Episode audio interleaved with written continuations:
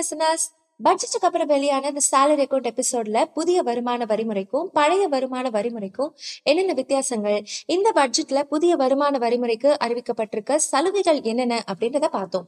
இன்னைக்கு எபிசோட்ல ரெண்டு வருமான வரி விதிமுறைகள் பற்றி அடிக்கடி கேட்கப்படுற கேள்விகள் அதற்கான விடைகளை தான் பார்க்க போறோம். கேள்விகளுக்கு விடையளிச்சிருக்கிறது ஆடிட்டர் ஆர். ஜெகதீஷ். முதல் கேள்வியா இனி எல்லாருமே புதிய வருமான வரிமுறையை தான் ஃபாலோ பண்ணணுமா அப்படின்றதுதான். இதுக்கு பதில் இல்ல அப்படின்றதுதான். ரெண்டாயிரத்தி இருபத்தி மூணு இருபத்தி நாலு நிதியாண்டுல இருந்து புதிய வருமான வரிமுறையை தான் வழக்கமான வருமான வரிமுறையை ஃபாலோ பண்ணணும் அப்படின்னு சொல்லியிருக்காங்க. ஆனா பழைய வரிமுறையும் நடைமுறையில இருக்கும். வரிதாரர்கள் வரி சலுகை பெற விரும்பும் போது பழைய முறையை பயன்படுத்திக்கலாம் அப்படின்னு சொல்லியிருக்காங்க. புதிய வரிமுறையில செய்யப்பட்டிருக்க மாற்றங்கள் இரண்டாயிரத்தி இருபத்தி மூணு இருபத்தி நாலுல வருமான வரி குறையுமா அப்படின்றது தான் இரண்டாவது கேள்வியா இருக்கு. கடந்த நிதியாண்டோட ஒப்பிடும்போது மாற்றப்பட்டிருக்க புதிய வரிமுறையில மொத்த வரி குறையும். அதாவது போன வருஷம் ஒவ்வொரு டூ பாயிண்ட் ஃபைவ் லேக்ஸ்க்கும் வரி விகிதம் அதிகமாகிட்டு இருந்துச்சு. அதாவது two point five lakhs five lakhs seven point five lakhs அப்படின்னு இருந்தது. ஆனா இது ரெண்டாயிரத்தி இருபத்தி மூணு இருபத்தி நாலுல ஒவ்வொரு த்ரீ லேக்ஸுக்கு தான் வருமான வரி விகிதம் அதிகமாக இருக்க போகுது. அதாவது மூணு லட்சம் ஆறு லட்சம் ஒன்பது லட்சம் அப்படின்னு மாற்றி அமைக்கப்பட்டிருக்கு. பழைய மற்றும் புதிய வரிமுறையில எது ஒன்ன எப்ப தேர்வு செய்யலாம் அப்படின்றது தான் அடுத்த கேள்வி.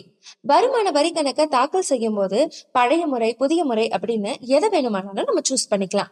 அதுக்கு முன்னாடி வருமான வரிய நம்மளுடைய நாணய விகடன் கால்குலேட்டரை பயன்படுத்தி எதுல குறைவா காட்டி இருக்கு அப்படின்றத பார்த்து அதுக்கேத்த மாதிரி தேர்வு செய்யறது தான் நல்லது.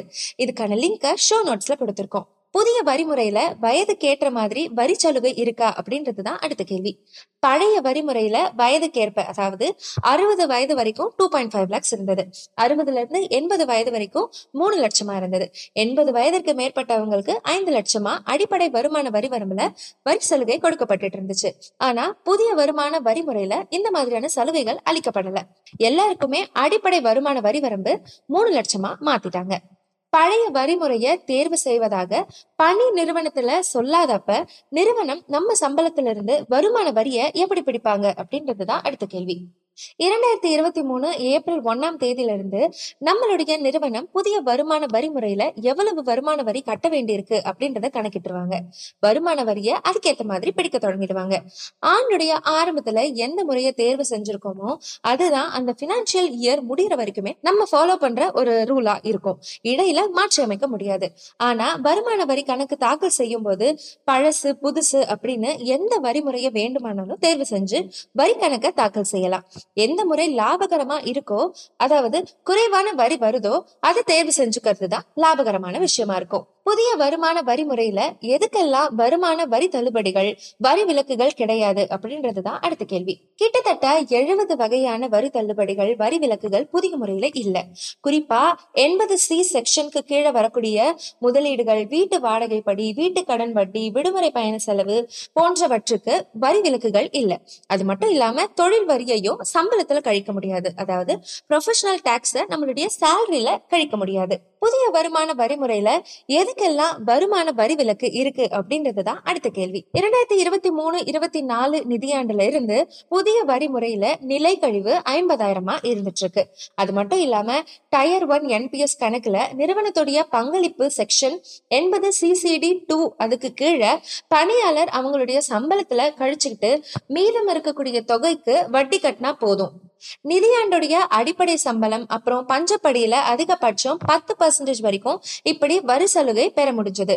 மத்திய மாநில அரசு ஊழியர்களுக்கு இது ஃபோர்டீன் பர்சன்டேஜா அனுமதிக்கப்பட்டிருக்கு. புதிய வரிமுறையில மாற்றுத்திறனாளி அப்படின்ற பட்சத்துக்கு போக்குவரத்து படி அனுமதிக்கப்பட்டிருக்கு. இது தவிர விருப்ப ஓய்வின் போது கிடைக்கக்கூடிய தொகை பணிக்கொடை விடுப்பு பணம் போன்ற பணங்களுக்கும் வரி விலக்கு இருக்குது. அது மட்டும் இல்லாம ஐந்தாயிரம் வரைக்கும் பெறக்கூடிய அன்பளிப்பு பரிசுக்கு வரி சலுகை இருக்கு. புதிய வருமான வரி முறையில குடும்ப ஓய்வூதியம் வாங்குறவங்க வருஷத்துக்கு பதினைந்தாயிரம் வரைக்கும் வரி விலக்கு பெறலாம். இதே மாதிரி வரி சலுகை தவிர்த்து முதலீடுகள் குறித்த கேள்விகளுக்கு நமக்கு விடையளிச்சிருக்கிறாங்க.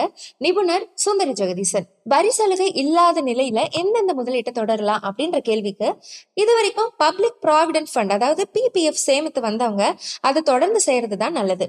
இதுல அதிக அளவு பணத்தை சேமிக்க முடியாவிட்டாலும் பிபிஎஃப் கணக்கை உயிரோட்டத்தோட வச்சுக்கிறது ஆண்டுக்கு ரூபாய் ஐநூறு வரைக்கும் சேமித்து வந்தாலே போதும் அப்படின்னு சொல்லியிருக்காங்க.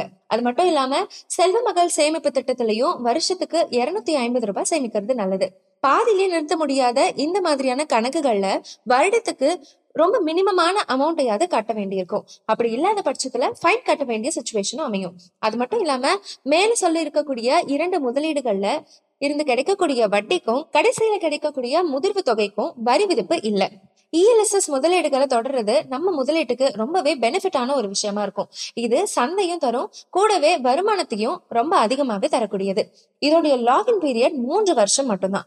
இதுல ஒவ்வொரு வருஷமும் முதலீடு செய்யணும் அப்படின்ற எந்த ஒரு கட்டாயமும் கிடையாது. அது மட்டும் இல்லாம இதுல இருந்து கிடைக்கக்கூடிய நீண்ட கால ஆதாயத்துக்கு ரூபாய் ஒரு லட்சம் வரைக்கும் வரி விதிப்பு இல்லை.